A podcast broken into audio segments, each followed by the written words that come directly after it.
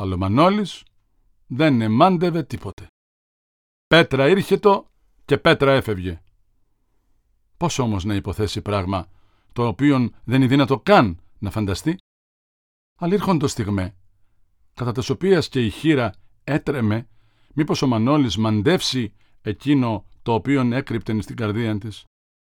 Μεταξύ δε των δύο αντιθέτων ροπών, έπασχεν η ταλέπορος όσον δεν είχε υποφέρει ποτέ κατά την μακράν της χειρίαν. Λευκέ τρίχες παρουσιάστησαν στα μαλλιά της και ρητίδες ήρχισαν να αυλακώνουν το μέτωπόν της. Οι πρόδρομοι δε ούτι του γύρατος επίφξαναν την ταραχήν της και προσέθεταν μία νευρική και πυρετώδη σπουδήν εις την ανάγκη να εννοηθεί υπό του Μανώλη.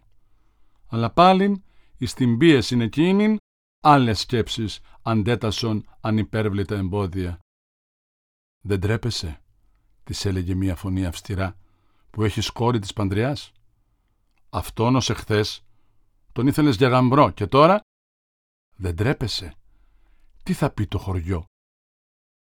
Έπιπτε τότε εις πικροτά την αθυμίαν και στενάζουσα έλεγε «Θέ μου και πάρε με να γλιτώσω, να μη φύγει ο νους από την κεφαλή μου». Το όντι δε ο νους της, ο οποίος δεν ευρίσκεται ποτέ εις μεγάλην ισορροπίαν, είχε πάθει σοβαρών κλονισμών.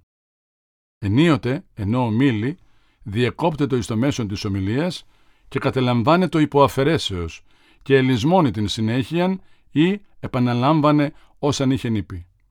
Καθοδόν, εμονολόγη και τόση ήτο η αφηρημάδα της, ώστε πολλάκις τη συνέβαινε να ακολουθεί οδόν η οποία την επεμάκρυνε από το μέρος στο οποίο μετέβαινε. Συχνά δε εξοργίζεται, χωρίς σπουδαίων λόγων ή και χωρίς προφανή αφορμήν κατά της θυγατρός της. Αλευτή σχεδόν έπαβεν η οργή της και έγινε το καθυπερβολήν στοργική και θοπευτική. Ενίοτε δε, κατά τα στιγμάς εκείνες της μεταμελίας, έκλε και εμέμφετο εαυτήν ως άδικον και δίστροπον μητέρα. Αλλά και εις την ταραχήν εκείνη του λογικού της δεν ελισμώνει και δεν παρέλειπε τας προφυλάξεις της. Η πονηρία της διατηρεί το αμύωτος. Φοβουμένη τας συμπονίας και την κακολογίαν την οποίαν ή το ενδεχόμενον να κινήσουν εσυχνέτης συναντήσεις και τα κρυφομιλήματα με τον Μανώλην, έλεγε βυσανασκετούσα τάχα, ο Σάκης την έβλεπαν να χωρίζεται από αυτόν. Δεν ακούει, δεν ακούει. Απελπισία είναι με αυτόν τον άνθρωπο. Εμάλια η γλώσσα μου να του λέω πως του κάκου πολεμά με αυτό στο χαβά του. Ήντα να γεννώ με αυτό τον πελά δεν κατέω μα να μην τον ανεμομαζώνουνε και εκείνοι που τον έχουνε. Ούτω, απεστόμονε και τον Σαΐ τον Νικολίν, ως της Πολάκης υπόπτευσε τα συχνά συναντήσεις αυτής της παρακουζουλής με τον κουζούλακά του. Ο Σάκης επιχείρησε να της κάνει παρατηρήσεις, η χείρα αντεπεξήλθε με αγανάκτηση. Ορίστε!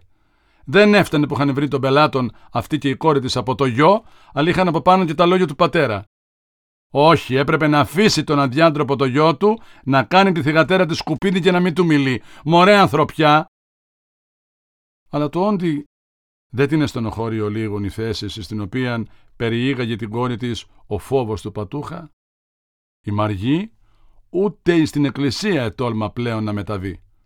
Αλλά ως πότε δύνατο να διαρκέσει αυτή η κατάσταση; Η Μαργή έκλαιε νυχθημερών η απελπισία της δε κορυφώθη όταν την εκάλεσαν εις ένα χωρόν και δεν ετόλμησε να μεταβεί, ενώ η γάπα των χωρών εχόρευε δε και τραγουδούσε εξαίρετα. Αλλά στον χωρών εκείνων συνέβη κάτι το οποίο έμενε να διακόψει την κατάσταση της πολιορκίας εις την οποία έζει. Ο χορός έγινε μια εσπέραν εορτής εις το επάνω μέρος του χωρίου και συνεκέντρωσε τους περισσότερους νέους και τα κορίτσια του χωριού εισέν από τα ευρυχωρότερα σπίτια. Εκτός της Μαργής έλειψε και η πηγή. Τι ήθελεν αυτή η πολυπικραμένη μέσα εις τη αυτήν χαράν; Ο κύκλος των χορευόντων ή το ευρύτατος. Πολλοί δε άλλοι καθήμενοι και ιστάμενοι γύρω ανέμεναν σειράν. Αλελάμβαναν μέρος στα τραγούδια επαναλαμβάνοντας μετά των χορευόντων τη μαντινάδα, την οποία έλεγε ο ηγούμενος του χορού, ή απαντώντας σε αυτήν διάλου στίχου. Ο τυφλός Λιράρης Αλεξανδρής, καθήμενος εις το μέσον του χορού, εφαίνεται γοητευόμενος υπό της μουσικής του. Εκείνη την κεφαλήν, δεξιά και αριστερά, ως να πεδίο και μίας και εμιδία το ψυχρόν και μισόν μηδίαμα του τυφλού, από το οποίον λείπει τον οφθαλμόν η ακτινοβολία. Υπό την κίνηση του δοξαριού του έφευγον γοργόπτεροι του πηδικτού οι ήχοι. Και όλος ο κύκλος των χορευτών εκινεί το διαμιάς ως εις άνθρωπος και τον ποδόν ο κρότος αντίχει ταυτοχρόνως και τόσον δυνατά ώστε εσύετο ενόμιζες το έδαφος. Ήρχοντος στιγμέ κατά τις οποίες η λύρα εγάβγιζε κατά την χαρακτηριστική έκφραση «ο δε χορός εμένετο». Τότε δε οι χορευτέ εφαίνοντο ως μεγεθυνόμενοι εις γίγαντας, τον οποίον εκεφαλέ ίγγιζαν σχεδόν την οροφήν. Οι πασαλίδες ανεταράσσοντο εις τα ζώνα των νέων και τα στήθη των χορευτριών έτρεμαν και εσπαρτάριζαν υπό τα μεταξωτά στιθούρια. Εις το μεταξύ τα δύστιχα διασταυρούντο ως βέλη με το γοργόν του χορού ρυθμών. Και άλλοτε μεν απετέλουν ερωτικών ή πειρακτικών διάλογων, άλλοτε ήρχιζε νοηγούμενος του χορού ή άλλος εκ των χορευτών και των έξω του χορού ευρισκομένων και τα επανελάμβανε ολόκληρος ο χορός. Τα διαμοιβόμενα δε πειρακτικά δύστιχα ήσαν κατά το πλήστον αυτοσχέδια. Άλλοι επεδείκνυον τους ποιητικούς θησαυρούς της μνήμης των και διαναπαντούν ήρχεζαν με τη λέξη στην οποία ετελείωνε ο προηγούμενος. Τη στοιχομηθείαν εκείνη οικολούθουν και διεπίκυλον περιπαθείς περικοπέ του ερωτοκρίτου, μάλιστα δε ο αποχαιρετισμός της αρετούσας. Ο Μανώλης ήτο εκεί. Ακουμβημένος εις εμπαράθυρον, εφαίνεται σύνους και μελαγχολικός. Η Ζερβοντοπούλα δεν είχε έλθει στον χωρόν, προφανώς για να αποφύγει τη συνάντησή του. Τούτο του έδιδε μία επιπλέον αφορμή να σκέπτεται ότι η αντίστασή της ή το αδύνατο να κατανικηθεί άλλος ή δια της βίας, δια της απαγωγής. Αλλά τώρα, όταν είχε αρχίσει να μη εξέρχεται, η απαγωγή εφαίνεται δύσκολος.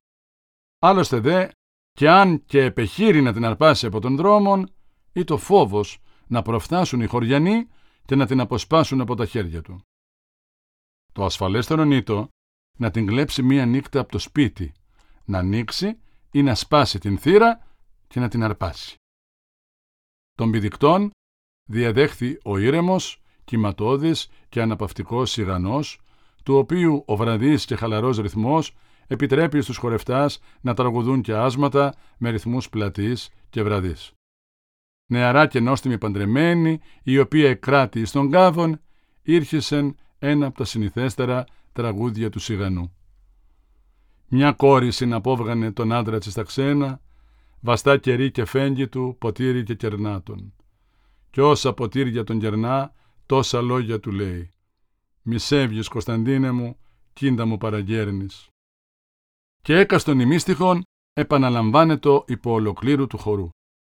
Αφού δεν τραγούδησαν και άλλα την τραγούδια οι συγχρόνους σκοπούς, ο χορός διεκόπη, δια να ξεκουραστούν οι χορευτέ και να έβρει καιρόν ο Λιράρης να κουρδίσει τη λύρα του και να τρίψει με ρητίνη τα σχορδάς δια νέων πηδικτών. Κατ' επανάληψη διάφοροι είχαν καλέσει τον Μανώλη να χορεύσει. Αλλά αυτός δεν εδέχθη, λέγον ότι δεν είχε διάθεση. Το βεβαιότερο είναι ότι δεν είχε πεποίθηση εις την ορχιστική του δεξιότητα. Μολονότι είχε καταβάλει πολλές προσπαθίες για να μάθει, είχε ακόμη τη αυτήν σκαιότητα και της σκαμψίαν στα κινήσεις, ώστε ελέγετο ότι εχόρευε ως να εσάκιαζε νάχερα. Του εφαίνεται δε ότι τα βλέμματα εστρέφονται σκοπτικά προς τα πόδια του και τούτο έφερεν η σύγχυση τα κάτω του άκρα, ως εάν οι ποδαρούκλες είχαν ιδίαν αίσθηση και φιλοτιμίαν. Αλλά όταν επαναληφθέντος του πηδικτού είδε τον Τερερέν, ιστάμενον παρά την εστίαν, και απαντώντα εις τα δύστιχα του νέου, ώστε σε χόρευεν στον κάβον, ενόμισε ότι έπρεπε να χορεύσει, δια να εξουδετερώσει την επίδειξη του εχθρού, διάλυση επιδείξεως. Αυτός δεν ήξευρε να τραγουδεί, αλλά και ο Τερερές δεν ήξευρε να χορεύει. Μετά την λοιπόν στροφάς του πηδήκτου, ανέσυρε την πλατεία χειρίδα του εις τον νόμον, ως έπρατε νοσάκι σε κεντάτο υπό του ίστρου της κουζουλάδας και έπιασε εις τον κάβον. Όλα σχεδόν τα πρόσωπα εφέδρινεν η εμφάνισή του εις την κορυφή του χορού. Ο δε αστρονόμος, ευρισκόμενος μεταξύ των θεατών, εφώναξε προς τον τυφλόν Λιράριν. «Τσι δυνατότερέ σου δοξαριές, Αλεξανδρή, γιατί κατές ποιος ήπιασες στον κάβο». Το πρόσωπο του τυφλού έγινε νηλαρότερον, ενώ η κεφαλή του ένευεν ότι εμάντευσεν. Είχε ήδη ακούσει έναν κτύπο ποδός, ώστε σε τράνταξε το έδαφος και μόνο τούτο ή το αρκετόν δια να εννοήσει ότι έσυρε των χωρών ο Μανώλης. «Να σε χαρούμε λιοντάρι του χωριού μας» εφώναξε και αυτός προς το Μανώλη και το δοξάρι του έγινε ζωηρότερο. Αλλά και όσοι είχαν τη μεγαλύτερα διάθεση να γελάσουν με το Μανώλη είναι αγκάζωτο να αναγνωρίσουν ότι παρουσίαζε το εξωτερικό σπανίας σωματικής δυνάμεως και ευρωστίας. Και τι θα έγινε το ακόμη; Χωρίς δε την αγρικία του θα ειδύνετο να καταλεχθεί και μεταξύ των ωραιότερων νέων του χωριού. «Όρτσες!» εφώναξε με το λίγο προς το λιράρι ο Μανώλης, αρχίσας να ενθουσιάζεται. Ενώ δε η λύρα έκρουε τα σγοργοτέρα στροφάς του πηδικτού, ο Μανώλης ανεπίδα εις ύψος μέγα. Και ενώ το μετέωρος εκτύπα με την παλάμη, ότε με τη μία, ότε δε την άλλη του κνήμη. Έπειτα ελίγιζε προς το πίσω το σώμα ή κάμπτον τα γόνατα και χαμηλώνων μέχρι του εδάφους, ανεπίδα έπειτα με θαυμαστήν ελαστικότητα. Και άλλοτε μεν εξέπεμπε στεναγμούς, άλλοτε δε ουρλιαστικά σε επιφωνήσεις ενθουσιασμού. Ο δε Αλεξανδρής εφαίνεται ο αγωνιζόμενος να τον κουράσει και έπαιζε συνεχώς σχεδόν όρτσες. Ο Μανώλης όμως όχι μόνο δεν εκουράζεται, αλλά και περισσότερον ενθουσιάζεται. Ήρχισε δε με το λίγον να τονίζει τον ρυθμόν με συρριγμούς, τόσο οξύς και δυνατούς, ώστε οι γυναίκες έφραζαν τα αυτιά του. Επάνω στον ενθουσιασμό του διέκρινε τον Τερερέν και διερχόμενος του έριπτε κρύφια βλέμματα, έτοιμος ως εφαίνετο να του δώσει και λάκτισμα κατά των ρυθμών του πηδικτού. Ίσως δε και εξαιτίας του Τερερέ απεφάσισε μετά τα άλλες επιδείξεις να επιδείξει και την φωνή του.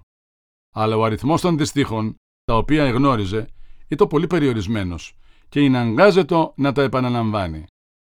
Ο δε Τερερές, του οποίου η μοχθηρία ήταν τόση ώστε να υπερνικά και των φόβων του, εποφελήθη την ευκαιρία δι να τον πειράξει.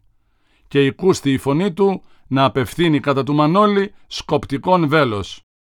Τη μαντινάδα δυο βολές δεν πρέπει να τη λέεις, γιατί θαρούν οι κοπελιές πως άλλοι δεν κατέεις. Οι ρόθονες του Μανώλη διεστάλησαν από πνοήν οργής και το βλέμμα του εστράφει άγριον προς την αιστείαν όπου εστέκεται ο εχθρός. Προς στιγμήν σκέφτη να αφήσει τον χωρόν και να τον αρπάσει από τον λαιμόν. Αλέπειτα του εφάνει απαραίτητον να δώσει μίαν διαστήχου απάντηση δια να δείξει ότι δεν είναι το ζώον όσοι ήθελε να τον παραστήσει ο Τερέρες. Κατέβαλε λοιπόν υπερτά την προσπάθεια και κατόρθωσε να αυτοσχεδιάσει μία απάντηση, την οποία ετώνησε με φοβερό του ποδός κτύπο. «Βάστα τσιμαντινάδες σου λέγε έτσι σήμα σήμα, να μη σε δέσω πέρα και να στέκεις σαν το χτήμα». Δια να κατασκευάσει το δύστιχό του Μανώλης, την αγκάστη να κατασκευάσει και μία νέα λέξη, το επίρρημα σήμα σήμα. Και έκαμε μία αρχήν, η οποία έμελε να λάβει τας διαστάσεις τας οποίας γνωρίζομεν εις την ποίηση και την πεζογραφία. Γέλοτες υπεδέχθησαν την απάντηση, διότι ήταν πασίγνωστο το δέσιμο και το κρέμασμα του Τερερέ, όπως ήσαν γνωστέ και απειλέ του τελευταίου, ε οποίε επροκάλεσαν την εκδίκηση εκείνη. Η εντύπωση δε την οποία έκαμε το δύστιχον ικανοποίησε τον Μανώλην. Η οργή του έπαυσε, εγέλαδε και αυτός μετά τον άλλον. Μόνο όταν διήρχε το χορεύον πλησίον του Τορερέ, εστράφη προς αυτόν και έκαμε κίνημα απειλητικών και επιφώνημα όπως φοβερίζουν τα παιδιά. «Ου!» Νέους γέλωτας θορυβοδεστέρους εκκίνησε το παιχνίδι του Μανώλη και το ανατίναγμα του Τερερέ, ο οποίος έγινε πελιδνός. «Φταίει δά ο φωνιάς», εψιθύρισε ούτως κύψας προς τον εκεί πλησίον καθήμενων αστρονόμων. «Μωρέ, αφήσ' τα λόγια», του είπε ο Νικολάκης, «γιατί αν σ' ακούσει και σου χυθεί, όλοι δεν θα μπορέσουμε να σε γλιτώσουμε από τα χέρια του. Αυτός είναι μωρέ θεριό. Δεν τον εθωρείς.